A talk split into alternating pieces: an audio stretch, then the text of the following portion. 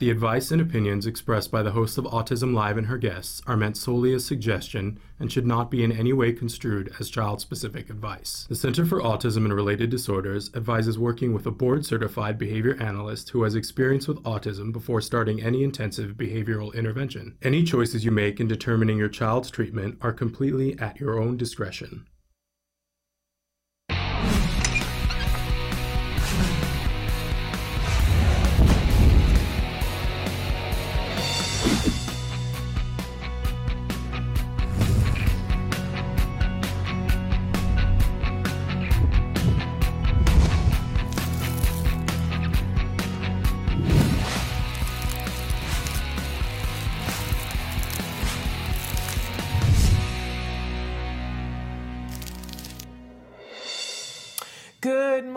Welcome to Autism Live. I'm Shannon Penrod. We're coming to you from the Warner Center in Woodland Hills, California. This is the home for Autism Live.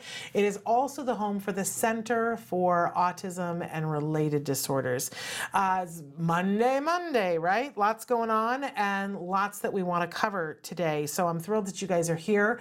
We're going to be with you for the next hour talking about autism from a 360 degree perspective. You know, on Mondays, whenever we have the possibility, we're joined by special education attorney Bonnie Yates. She's going to be joining us in just a few minutes to answer some questions that you guys have sent in.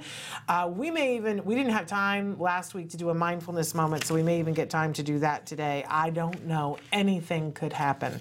Uh, but thrilled that you guys are here with us. We want to remind you that this show is meant to be interactive. Traven is going to show you some of the different ways that we uh, love to have you guys interact with us. And while he does that, I just want to take a second to remind you that our homepage is autism live.com.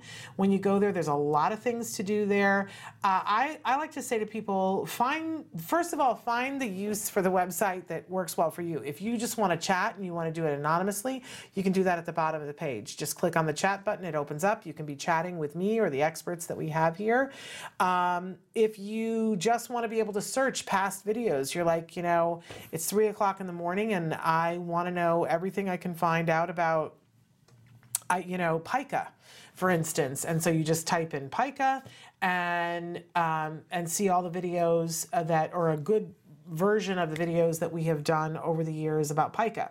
If you are, you know, uh, saying I, I, want recipes, we have playlists that are just to deal with specific things. Like there's a playlist that's just Ask Dr. Doreen. There's a playlist that's just uh, our cooking segments. There's a playlist that's just our segments with Dr. Temple Grandin. Um, and then there's one that's highlights, which are we, you know, we take portions of the show where it's not all the stuff with me talking like this, right? where we have guests and we, we cut those out in highlights so that you don't have to watch everything. Uh, but when you want just to be here with me, come on down to the full show and, and, and we can uh, chat away, right? Um, so please utilize the website in the way that works for you. By the way, when you're on the website, even for just a few seconds, the little pop up comes up. I know for years I resisted it and didn't do it, and people were like, why don't you have that thing? I can't find the subscription button. And I was like, oh, okay. So the the, thing pops up and it says, Would you like to subscribe? And if you don't want to, you just have to click the X and it goes away. I apologize, but there were people who were asking for it.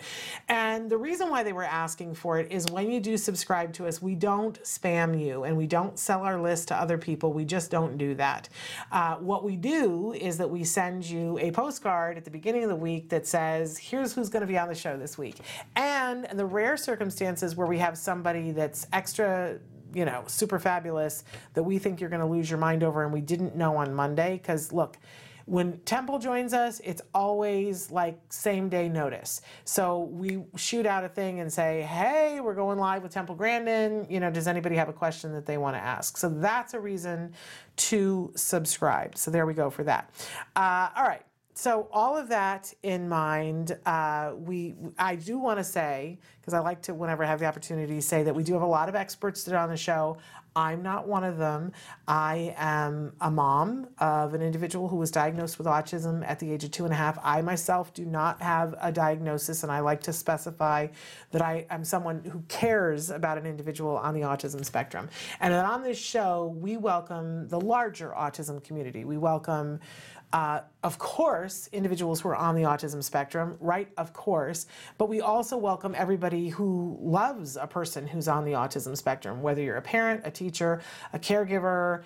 Um, if you care about people on the spectrum, we want to meet here to be able to share information and inspiration because we want to help those individuals to be able to get resources to help them to do the things that are important to them. I just like to specify that because, you know, there are some uh, folks that are on the autism spectrum that just automatically say that they don't like Autism Live, and and the, it's always the same reason. I just had this uh, conversation with somebody on the, online. They were like, "Well, I don't like this group, and I don't like Autism Live, and I don't like Autism Live because it's you know they don't have people that are on the spectrum," which is I have to say, you know, only partially true. I'm the host, and I'm not on the autism spectrum, but we have guests that are on the spectrum all the time. And in fact, I don't. I think there's only been one instance where um, somebody wrote to us and said, "I'm on the spectrum. I would like to be on the show." We initially said yes, and then uh, we had to say no because then they did a big thing online and said, "Hey, I'm going to be on Autism Live," and they went on to say things that were hate speech. I mean, like really bad hate speech. Um, and we said we can't we can't do that. You know. Um, in nine years. That's the only time that we have said to somebody who's on the spectrum, "No, we don't have time for you." Um, and, and and in fact, with him, we said, "We don't have time for you if you're going to speak this way." And he further let us know that he was going to speak that way. And then we said, "Well, we're not. We're you know we're not." Uh, we're not doing that, right? So uh, we try to make ourselves available here to, of course, have people on the spectrum to give them a showcase. We've had, you know, uh, people who were regulars and then were so busy in their life. Um, but you know, we. Uh, of course, we welcome people who are on the autism spectrum, but we also welcome all the people who are, are, are caring about those people and want to work with them as well because uh, we we have a role to play in this community. Um, so that's where that's where we're coming from. Okay, so uh, we do like to start uh, our Monday show with something we fondly refer to as the jargon of the day. This is when we take on one word, one phrase, one acronym. We try to figure out what are those experts talking about. We started last week by jumping into the verbal operants. I know everybody goes, right? what, what are the verbal what? Um, okay, but a lot of you have been writing in lately saying, how do I encourage language in my child who's on the autism spectrum. And knowing what the verbal operants are is key to building that language. So on Thursday, our term was mand. And I promised that today it would be tact. I know you're all waited with bating breath to know what tact is. This is one of those terms. By the way, what we do here is we give you the, the term, uh, we give you the actual definition. I then poke fun of it um, because that's really all it's useful for. And then we give you a working definition, which we hope will help you to begin to understand why this term is important, right? Uh, that's what we do here. Um, because we want to begin to understand these terms, it saves you time, money, and energy when you understand them. So, um, a lot of times these terms sometimes they're difficult because we, we did mand on thursday and i'd never heard of that before ever and i was like what does that mean um, but tact we all know what tact is right we you know we try to be tactful when we're telling somebody uh, you know i don't i don't like what you're doing right we try not to be rude we want to have tact right? Although that's not what this tact means. This is one of those crazy words that means something entirely different than how we are used to using it. So let's go ahead and show you that in the world of, of autism and ABA and learning language, uh, tact is means something different. Go ahead, Traven. So tact is a verbal operant evoked by nonverbal discriminative stimulus. I can't even say it. Discriminative stimulus and followed by generalized condition reinforcement. All right. like, I'm sorry, but that is entirely useless. Like, like you could say that to me 38,000 times and I would still be like, uh huh. What? Uh, have no idea whatsoever. Anytime the word, I mean, it's such a little word, tact. I think I know what it means, right? And you start with verbal operant, and there we go. We're off to the races. Okay, so let's take a look at our working definition and see if we can work backwards and figure out what this puppy is. So, tacting is spontaneously labeling or commenting about things that the child or individual comes into contact with for the purpose of communication. All right, still don't know what it is, but at least I understand what those words mean. Okay, so on this continuum of all the different ways that we verbally uh, communicate, um, and remember that verbal doesn't necessarily mean vocal right? Because pointing is considered verbally communicating. All right. So um, we talked about manding. Manding is being able to request something, you know, uh, saying when I want a cookie, right? Or pointing to a picture of a cookie because I want the cookie, right? Tacting is this next part. Once I know labels of things, tacting is this phenomenon when somebody is someplace and we notice something and we go, oh, look, it's a balloon, and I'm not just talking to myself. I'm labeling the balloon, but I'm doing it for the purpose of communicating to this person over here. There's a balloon over there. I saw it, I labeled it, and I labeled it as part of communication. It is this phenomenon that we all participate in. Um, that, uh, you know, I might be at a zoo with a child and I go, oh, giraffe, right? Look, there's a giraffe. I'm tacting right now. And it's almost like one of the things that they taught me is that, is that there's the sense of tactile, right? When you touch things. And it's like you're pointing it out almost like, you know, look at what I'm touching to another person. But it's not just um, it's not a solitary event, tacting. Um, and I think that that's part of the misunderstanding that parents have about this a lot is that we're always trying to create this triangle of attention uh, when a child is little and beginning language, where we want to be able to notice something. It's called joint attention. So I look at something and I go, oh, dog. And then I look at the child, and, in, and the child looks at me and then looks at the dog. And now we have this triangle going. And in this triangle, there's a lot that's happening. Because the child, if they're tuned into faces, which they're not always with autism, but the child is learning from me about whether whatever this thing is, is good or bad. Because if I go, oh, dog, right? I'm teaching this child that dogs are something to be feared, right? Or if I go, doggy, then I'm teaching the child that doggies are something to be excited about, right? So there's a lot of social communication that's happening here, but it's also like it's the beginning of a conversation is really what it is. If you think about it because you know, for all of you who write in and go, I don't know how to start conversation. Uh, my child knows labels, but they don't know how to get to conversation. And it's like this mystical thing. How do you get to conversation? Well, the next stop along the way is tacting. And so, you know, first we want to teach them labels and how to request things using the label, and then we want to teach them to participate in this three way thing. So this is a really difficult thing to teach if you think about it. Um, and I, am going to make it worse for you because they have something called pure tacts and impure tacts. And so basically the way you teach this is through impure tacts. You begin by prompting the child and saying, you know, hey, do you notice something up there? Do you notice what the thing is up there? What is that? You know, and and you know, tell mom about that thing. So maybe they go, oh, it's a balloon and, and they just say balloon, right? And we prompt them to do that. Well, that's impure. It's only really a tact if they notice it, comment on it, and do it for the purpose of communication.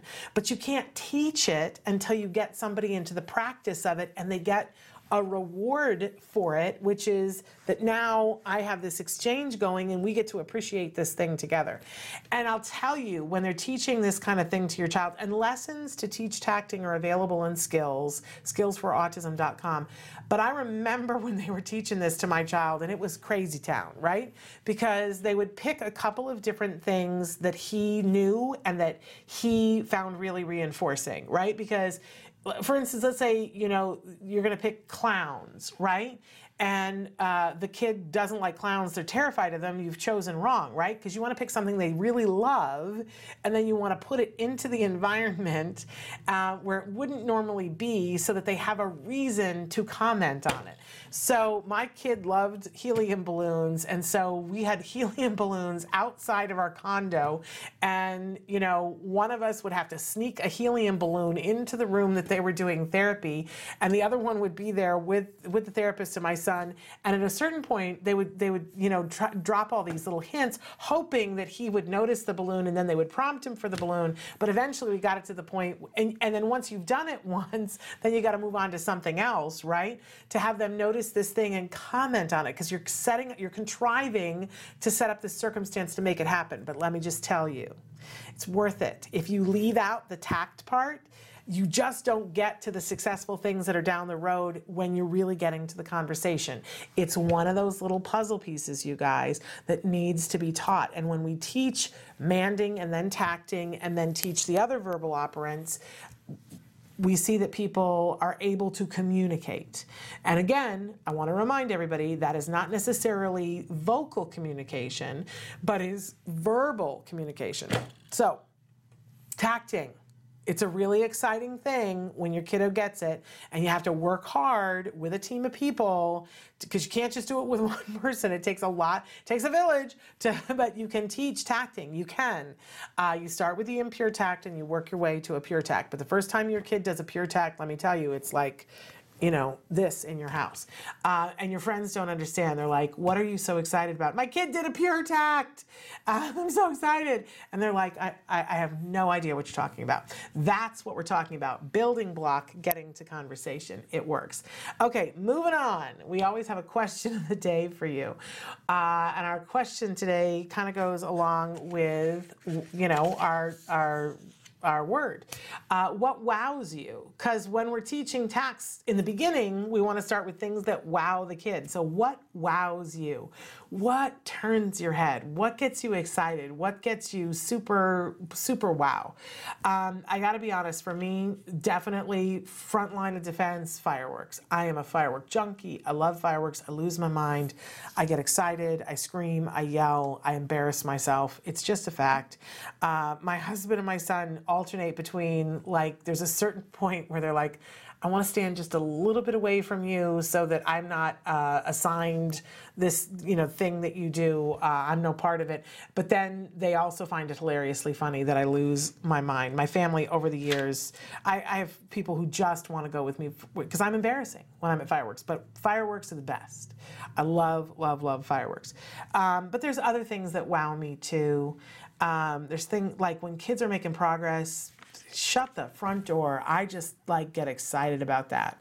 Um, I absolutely, when I meet a parent who's like, I, you know, I, I want to know what do I have to do, and and and you tell them, and they're like, okay, and then they go and do that. That wows me. That wows me because when you when a parent says, I want to know what to do, and you tell them, it's a lot, and not everybody can do it, right? But when a parent is like, I'm on board, I'm going to find the way. Um, it's that packing the tartar sauce thing that I talk about. You know, the life's little instruction book.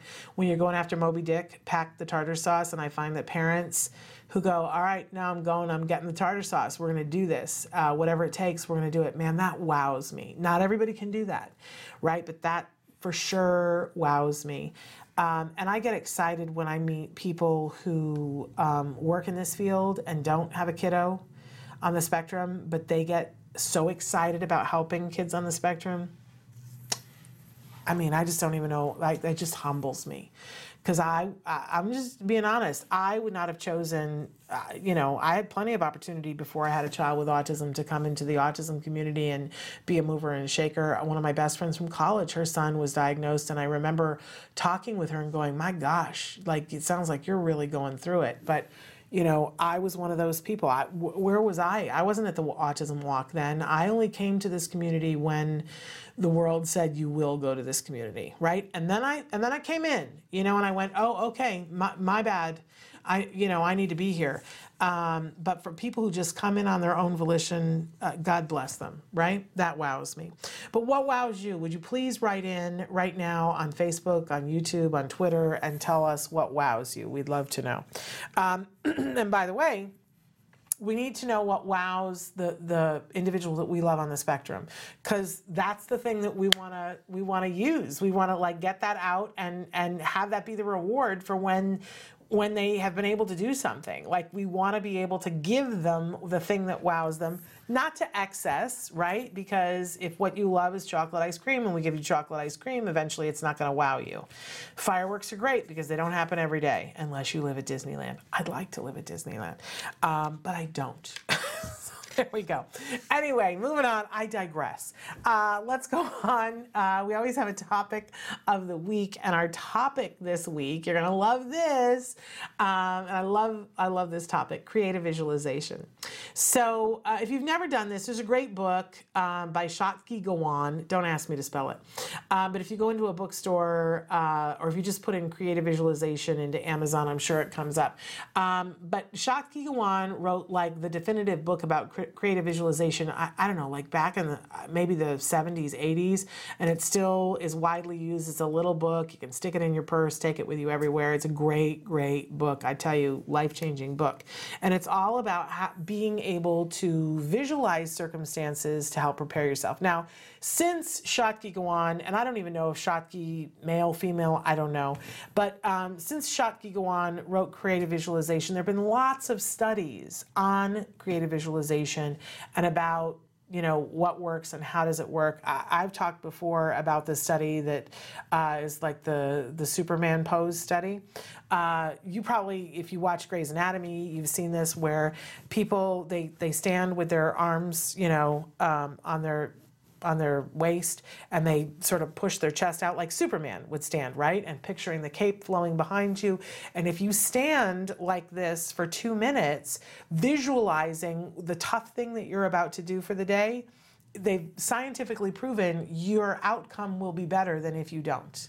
And there's four poses that are like this. Uh, there's one that uh, where you stand like in a Y, like you're you know accepting adulation from a crowd.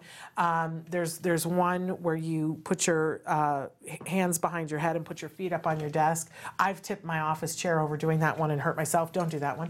Um, I like the Superman one because you can do it in the elevator. You can do it almost anywhere. You can do it in a parking lot. I mean, I can do it sitting here at the desk. It's better if you're standing, but you can do it anywhere. But the but but I think part of it is is it's a phys- physical manifestation of it, but you're also doing the creative visualization. So surgeons do this before difficult surgeries. They stand in the operating room and they do the pose and they visualize what the surgery is going to be and how it's going to go. And they have proven that the surgeries go better when the surgeons do that. So if you're having surgery, ask your surgeon to do it, right? It can't hurt. Um, but we can do this too. We have the ability to do this. Um, and, and there's been some studies that have shown that even when you don't do the pose, it's really, really helpful for reducing stress. If you're going into a stressful situation and you visualize what it's going to be like. Um, and Gawain has exercises throughout the book to help you to uh, do meditative exercises and how to visualize what it is that you want. There's a whole slew of um, motivational speakers now who talk about this. It's that whole thing about if you want to change your circumstances, you have to change your mind. And so if you picture what it is that you want and you picture often enough that you will move towards whatever that is. I don't know what the science exactly on it is. There's lots of theories about um, that you start to notice more things and so you make different choices. I don't know, but what I do know is that every morning we wake up and we have a choice. Um, we can look at all of the negative things in the world or we can look at all the positive things in the world. We all get this choice every single morning. And that if you are um, asked to look at the positive things, you will see more positive things. And if you are asked to look at the negative things, you will recognize more negative things. You just will. And your experience of the day will become more negative or more positive. Like that, we've, we've, you know, they've been endless studies that have shown that to be true, but you don't have to even look them up. Try it for a day. Try it for a day. Try for just a moment you can do it right now or you could do it the first thing in the morning or you could do it at your next break but you try for just a moment to close your eyes and visualize something of where you'd like to be um, I got to be honest with you that many years ago when we were in the thick of our autism intervention, the thick of it, and money was oof, nowhere to be found, and we were in kind of dire circumstances. Um, my husband and I, uh, we I've talked about this before on the show. We started doing a money mantra where we had one phrase each of us that we would say, and it's a very private thing, the thing that you say, um, and but you find the thing that's actually helps you reduce your stress. Uh, that you know, it's not like the, people were telling me, "Oh, this is the phrase that you need to use," and I would use that phrase, and I, it would make me anxious. Right? You have to find the phrase that's right for you. And we decided to put actions with that because we were being told that we needed a stretch. We both had back problems, so we had a set of stretches that the doctor gave, and so we set aside uh, just three minutes uh, every night that we would do our what we called the money mantra thing while we were doing our stretches. And not only were our backs better, but we noticed that our stress about money got better and that, you know, the money situation got a little bit better. It didn't get wildly better. We didn't win the lottery. Um, but, you know, uh, the way we looked at money got a little bit better. And, you know, and some things happened and it was like, hey, I like this and I feel better in my body.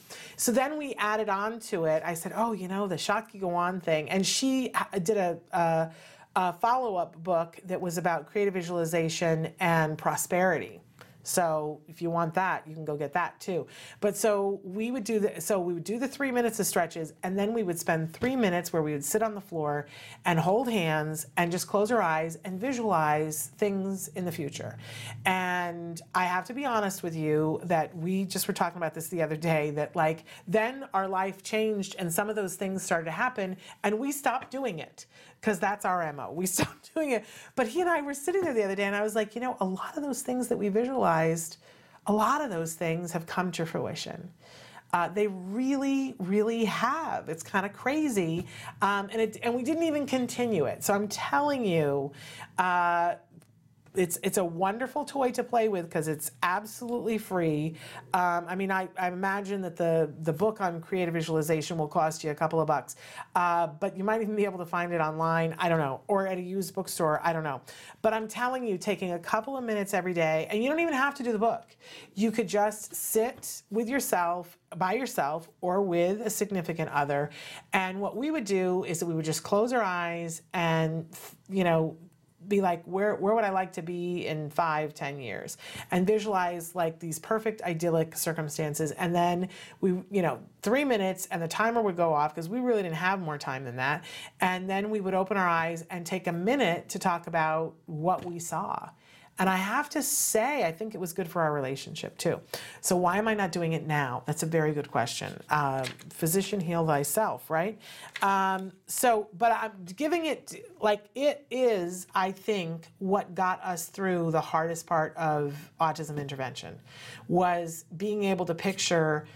I have said this before, and I will continue to say this that whenever things got the hardest, what I would visualize was my son in a cap and gown graduating and being able to look at him and say, Hey, we did everything that we could. And him saying to me, I know, and mom, I'm off to change the world. And I just wanted to, I, I, want, I wanted that whole thing. I wanted him to be in the cap and gown.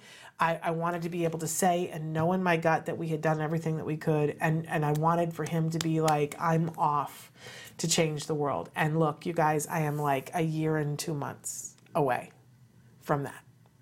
Um, and it and it's not about this thing about the secret, the secret, the secret, and visualizing something and it appears. No, but that motivated me thinking that that's what I want, motivated me to be able to do things on days when I couldn't.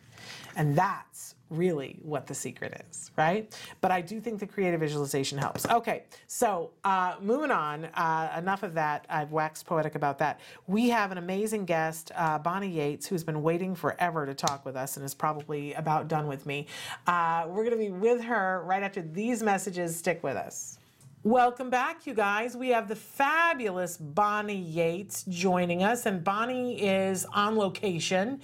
Uh, and we're yeah. going to ask her to tell us why she's on location. Uh, I'm on location. Well, first of all, here's my disclaimer. God, I look so old. I can't believe it. Um, I think I you look edgy. I have a baby cold. I got the baby's cold.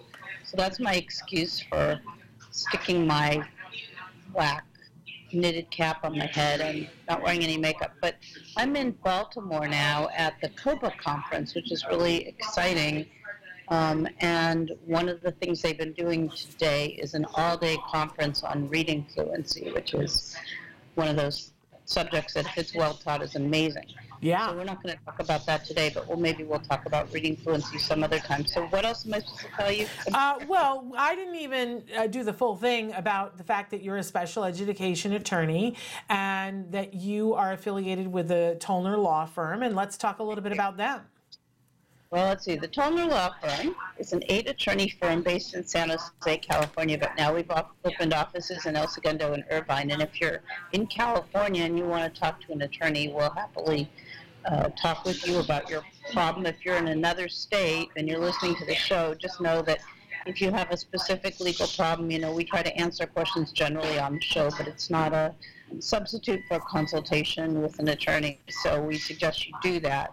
And that's why we talk about COPAA on the air because COPAA, C-O-P-A-A.net, has an attorney directory for the 50 states. Wonderful. So, um, and uh, and and so you're joining us from you know location because you're at the COPAA convention, and so that's why we just want people to realize that we are picking up some of your background noise, and we're just dealing with it because she's in a place, and that's what it is. And um, but I, I just don't want people to think that there's a loop open somewhere. We're just picking up some background noise.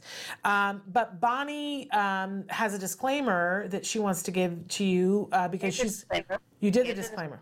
Okay. We're good. Let's We're good. go. We're good. We're good. Okay. So um, we had some questions for Bonnie. Uh, somebody said, I keep hearing people say I shouldn't sign the IEP at the meeting. If I agree with what is o- uh, said, is it okay to sign?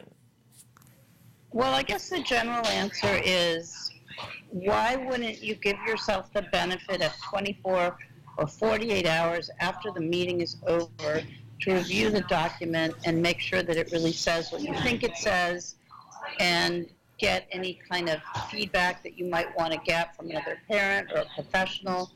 I mean, the reason we say don't sign it at the time of the meeting is for a lot of reasons. One is, excuse me, the experience can be quite emotional, and um, that tends to affect uh, objective judgment. Um, I find also just depending on like when the meeting is scheduled, your blood sugar might be low. Um, and I find as a professional going to these meetings that I like to think about what happened for a while and, and see if I really get it. And you know, it's interesting because I'm doing a, a due process right now for a client and listening to the recording of the IEP meeting. I very much have this feeling like, wow, with time and distance, I have kind of a different take on what happened at this meeting than I did when I was there in real time. So, you know, yes, you can sign it if you agree with it, but unless it's a very simple issue, um, you really know that you agree? Um, or do you need to get some more input? So I guess that's my feeling about the whole thing. Well, I my question is that I've seen this at the IEPs that I've been at is that you know you're sitting there and you're having a discussion and someone is sitting there typing the whole time, and and now they're mostly typing into these preform things, but they're typing away, and that you know and when everything is done they print it all out and you're supposed to sign it um, but as you said you know you, you can read through it but i don't know a single person who has whether they signed or didn't sign that hasn't walked out and said oh you know what we forgot to put in there? Or or i don't like the way they characterize this. I didn't say this i said that. Right? Exactly. um, you know, eh, you're really, when you sign that piece of paper, it's not just you saying yes to everything that was verbally said. It's you saying, and I trust the person who typed all of it in, that they got it exactly how I meant it and how they meant it, and that they made no errors. That's just crazy town Yeah, to I me. mean, if, if it's a one-page document that's an amendment to add two accommodations, that's fine. Otherwise, take the time, review the document. What's the rush? Yeah. Yeah, Right. honestly, honestly. So um, there you go. There's your answer to that. I mean, of course you can, but why would you? Okay, so we had this question before, and I don't know if you're updated on it now, but people wanted to know what your take was on what was happening, the lawsuit in New York that's gone through many machinations since then. The parents who were suing to get ABA in the classroom. Are you updated on that, Bonnie, to talk about it? A little bit. I talked to my friend Barbara Ebenstein, who's a New York attorney, and then I looked at the, the information about it. Um, excuse me. And what I see is that New York has a gap in services sometimes between three to five, where they lose their ABA funding, and they can't take it from um, pre preschool into preschool. I guess is the issue. So, um, you know, my answer to that is whatever it takes to get early, you know, early intervention. Um, I'm generally in favor of, although I think it would be better if, you know, it's very hard in California when um, parents had to fight the school district every single time there was a three-year-old who needed three to five services. So I, I like the way we're doing it in California better, where I don't think people are having to fight now to keep their three to five services for ABA. And, and, and they can take them into a private preschool. But, you know, I don't really understand why, in general, in the United States, we don't have ABA in classrooms. And I'm not just talking about for preschool. Like, why don't we have it, you know, in public school in the elementary years when people clearly need it? Um, I mean, I know the reason is cost, but there's clearly a need, and I'm certainly seeing a lot of kids in public school who have a one-to-one aid that basically makes the kid prompt dependent, and they don't know how to teach the skills that you need if you, you know, have somebody that has an autism profile. And, and then the person is going to develop emotional problems as they get older because they're not successful in school to the degree that they want to be or could have been. And so they're going to develop, you know, significant anxiety. So I just think we're doing it wrong, wrong, wrong, and I'm getting tired of it all. But, um, you know, that's me. So, Well, I think we're all there. Anybody who's been in this for a while, Bonnie, we're all tired, um, and not understanding why there hasn't been a shift. But it, this Yeah, feeds. yeah, a, a quote from Doreen Granpeesheh about 25 years ago. She said to me, Bonnie, it's not that we don't know what it takes, excuse me, to remediate people from autism. We know what it takes. That's not the issue. And that quote is, is as true today as it was then. Yeah, absolutely. And this sort of feeds into the next question, actually, because the next question is how do you argue that a school aid is not appropriate and a CARD aid is? CARD being the Center for Autism and Related Disorders, which was mm-hmm. founded by Doreen Granpeesheh. And, Yeah. and so, how, how you know, because people ask me this all the time well, the school's willing to give me a school aid, but we want a CARD aid. And my son had a CARD aid for a while, and then we transitioned to a school aid. How do you make the argument that you need the CARD aid?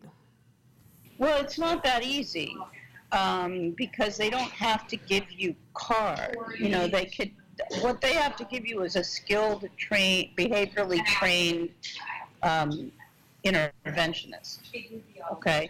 So what I do sometimes is I start with. Um, in California, we have something called the California Public Records um, statute, and I make a public records request for the aid training and um, I've actually got one now um, from Irvine Unified that I might be able to share with you guys.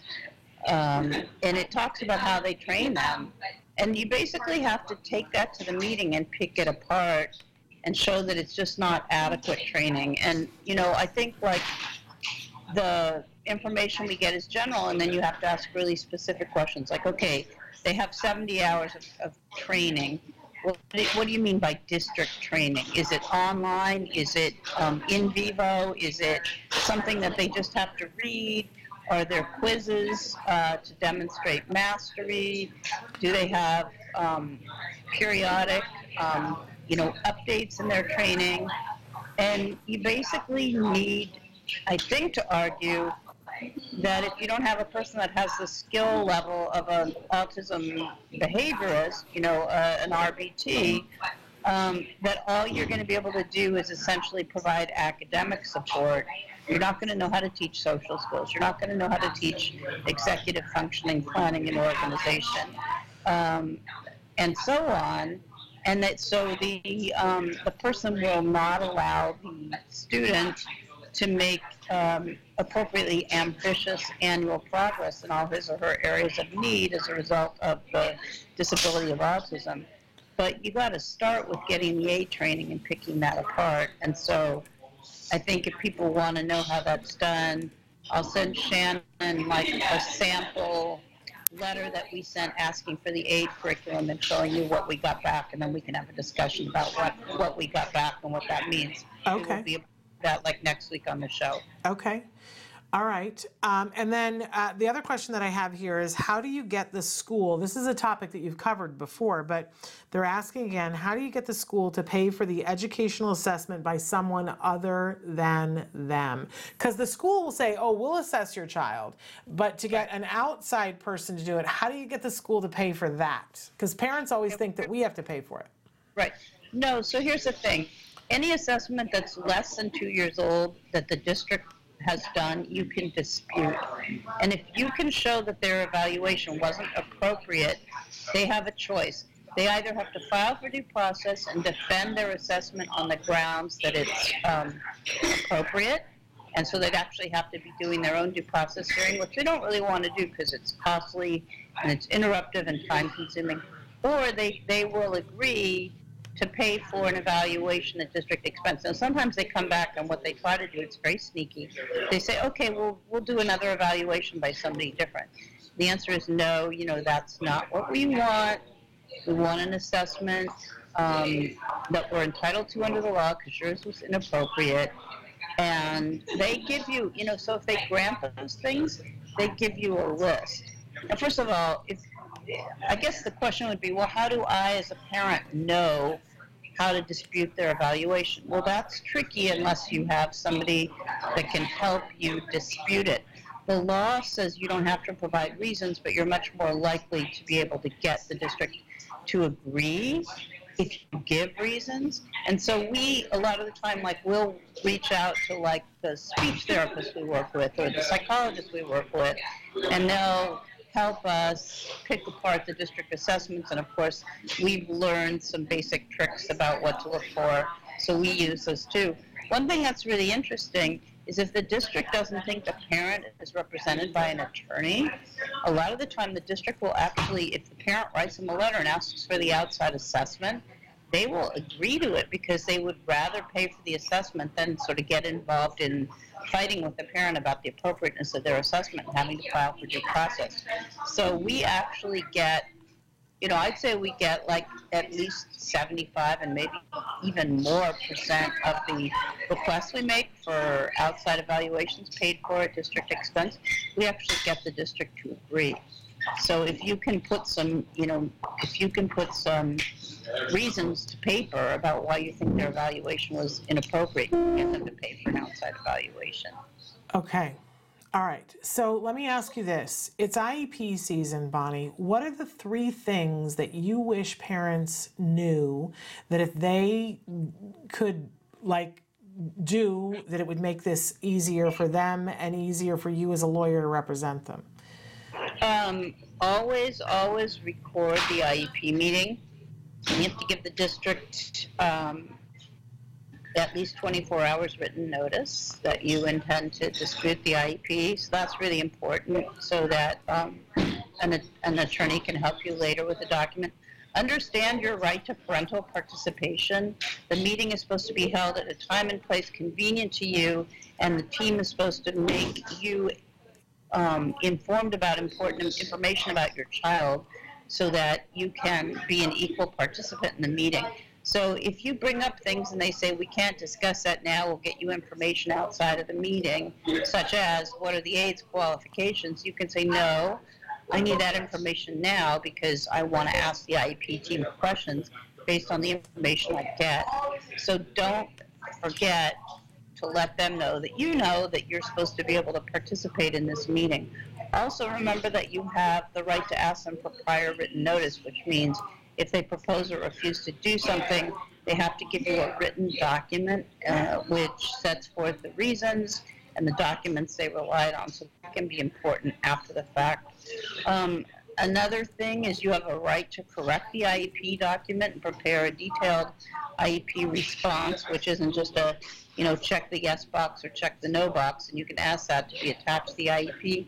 And finally, I've been wanting to talk about put on the show, and we just haven't had time. Yeah. But remember, whatever is written in your child's IEP, if the district tries to take that away and you disagree, there's a process whereby you can prevent that from happening.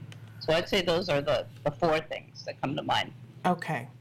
Um, and then uh, we have a couple of minutes now because we got through a lot. I, I, was wondering if you would take a minute and uh, retell people again what COPAA is, why it's important for you to be there at their conference every year, and how they can connect to COPAA themselves.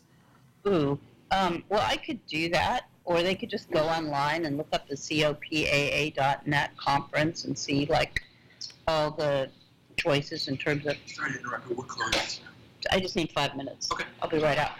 Um, they can see everything that's, that, that is being done today. They're doing a big literacy training. But uh, can I spend a minute talking about stay put since it is IEP season? Yes, yes, absolutely. Okay.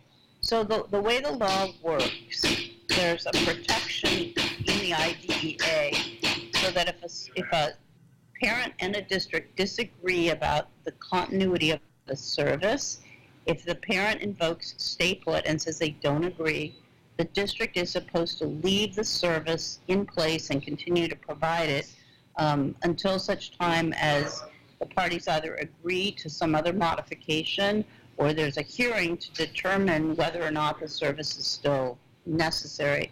So some districts will allow you to invoke stay put just by saying at the IEP meeting, I don't agree, I don't think that should be taken away um, and um, not permitting the change. In other cases, you will actually have to file for due process, but you won't know unless you try them. So try to just invoke stay put. It's supposed to happen automatically. The thing about stay put that's great, though, is if the district won't observe your stay put um, and you file for due process, you have stay put not only for that um, round of the administrative dispute, but you have it for all appeals until the appeal process is exhausted. So if you have something written into your IEP, practically speaking, the district's not going to be able to take that away for at least two to three years. So we just want to let you know that you do have that very sacred right because um, people lose their services all the time because they don't know better and they just agree to it. Wow. And and What I would say about stay put. a really important thing for us to know about stay put. I, I see that they're sort of kicking you out of your space there. Uh, They are, next week, we can do the, um, we'll do the public records request for aid credentials. all right. All right, we will do that. But Bonnie, thank you so much for taking the time, even while you're at a conference, to join us. We appreciate you more than you know. My pleasure. Uh, and do you want to tell them one more time uh, where to find Tolner? Sorry about the no makeup and long braid. I, you look fabulous, and I love your earrings. Thank you. Tolner Law offices were in El Segundo, Irvine, and San Jose. You can Google us up and find us. And as I said, if you're in Northern or Southern California and you want a, a consultation with the office, give us a call or an email or a shout out. Thanks, Shannon. Thank you so much. Bye, Bonnie. Appreciate Have a good time. Bye. Uh, so that was special education attorney Bonnie Yates, uh, a wonderful, wonderful resource here on our show. We appreciate her donating her time to be with us. Hey, we're going to take a short break and then we're going to come back to close out the show and talk about what this week looks like. So stick with us. Welcome back. So uh, we we didn't have an opportunity on Thursday to talk about our mindfulness moment, and and our topic this week is creative visualization. So we've got just a couple of minutes here at the end of the show. So let's talk a little bit about creative visualization because sometimes this is hard for people. Um, that they go, I you know I'm just not a visual person. I find it really hard to picture anything. Um, and remember, everybody has this a little bit different. But the main things are whenever you're going to do a mindfulness exercise or create a visualization exercise is to first set up the circumstances to make it possible for you to get into a space that's restorative. So that means, um, you know, you can almost do it anywhere, but obviously uh, you want to take certain things into consideration, whatever your environment is. If you can be sitting down or laying down, it just takes some of the, some of the stress off of your body. But the truth of the matter is, is that you can be standing as long as it's someplace that it's safe for you to be standing and, and to sort of let go of your awareness of the uh, of the surroundings around you, right? Um, so that if you're standing on a very busy um, subway pl- uh, platform and you're trying to do this, you want to make sure that you're in a space that you know you're, you're not going to get pushed right because um, you, you're going to make yourself a little less aware of everything around you at one point you're going to start by being hyper aware of what's around you and then you're going to let that slip away to allow your brain that moment of like imagination, like you were when you were a child, okay? So ideally, it would be that you're sitting in a space and that you have the ability to close your eyes. So this is not what you do when you're driving, right? Uh, when you're driving, you do a different type of, of visualization, right? But uh, ideally, you'd be in a place where you could shut your eyes. So you're sitting there, and it, you know maybe it's your office chair, maybe it's your parked car that's a great place to do this because you have the opportunity to, you know, rest yourself in your seat. Now that does not mean the, you know, this. Um, you want to be in a place where you can breathe um, so that maybe, you know, you're sitting up a little bit more, but then in the comfortable spot, right? There's a comfortable, like right now my back is not touching the back of the chair. Um, you know, I'm, I'm sitting forward, but it's not effortful, right? Um, I'm not having to engage my core to, in order to sit up. I can put my hands flat on the table. Having contact with a surface is really important because it grounds you. My feet are flat on the floor. Um, and sometimes, you know, if you have the opportunity to slip your shoes off and put your bare feet flat on a floor, that's a really good thing. It, you can't always. Like right now, I'm not going to take my shoes off. I'm here in the studio. I've got my feet flat on the floor, hands flat on the desk. They could be on, on my chair. They could be on my thighs. They could be anywhere, on my knees, right? But that I'm spreading them out so that I have maximum content, right? Context, right? That I that I'm touching, um, not like this, you know. Um, so because I really want to feel the space that's around me, and in the first few minutes of any kind of centering exercise, you want to notice the space in which you're in. So you would close your eyes, and you can do this with me right now. And we always start with three deep breaths, right? You do the inhale and the exhale in your own time and then do it, you know, in your own time. Take another deep inhale and exhale, and then one more inhale and exhale. And just take a moment to check in with yourself you can do a full body scan and like start with your toes and and think okay oh you know how much tension am i holding in my toes right now? And anytime that you see that there's a place in your body as you're scanning it that there's tension you just inhale and visualize relaxing that right? You work up and by the way you could start at the top of your head if you prefer but i'm starting at the toes. And you work up and you notice hey am i holding any tension in my ankles in my calves you breathe in, let it out. Am I holding any tension in my knees? You're slowly working your way up the body and letting tension go as you go, right? Um, you're going to find each one of us finds that there's pockets of tension. It's like, oh, look, look at that! I'm holding some tension uh, in in my stomach. What am I? What am I holding some tension? Oh, breathe in, let it out, right? And your brain will talk to you while you're doing this, and you just stay on focus with with like you just it's uh, way it was described to me. It's like cars going by. You let the thought go by. You don't have to stop and interact with it.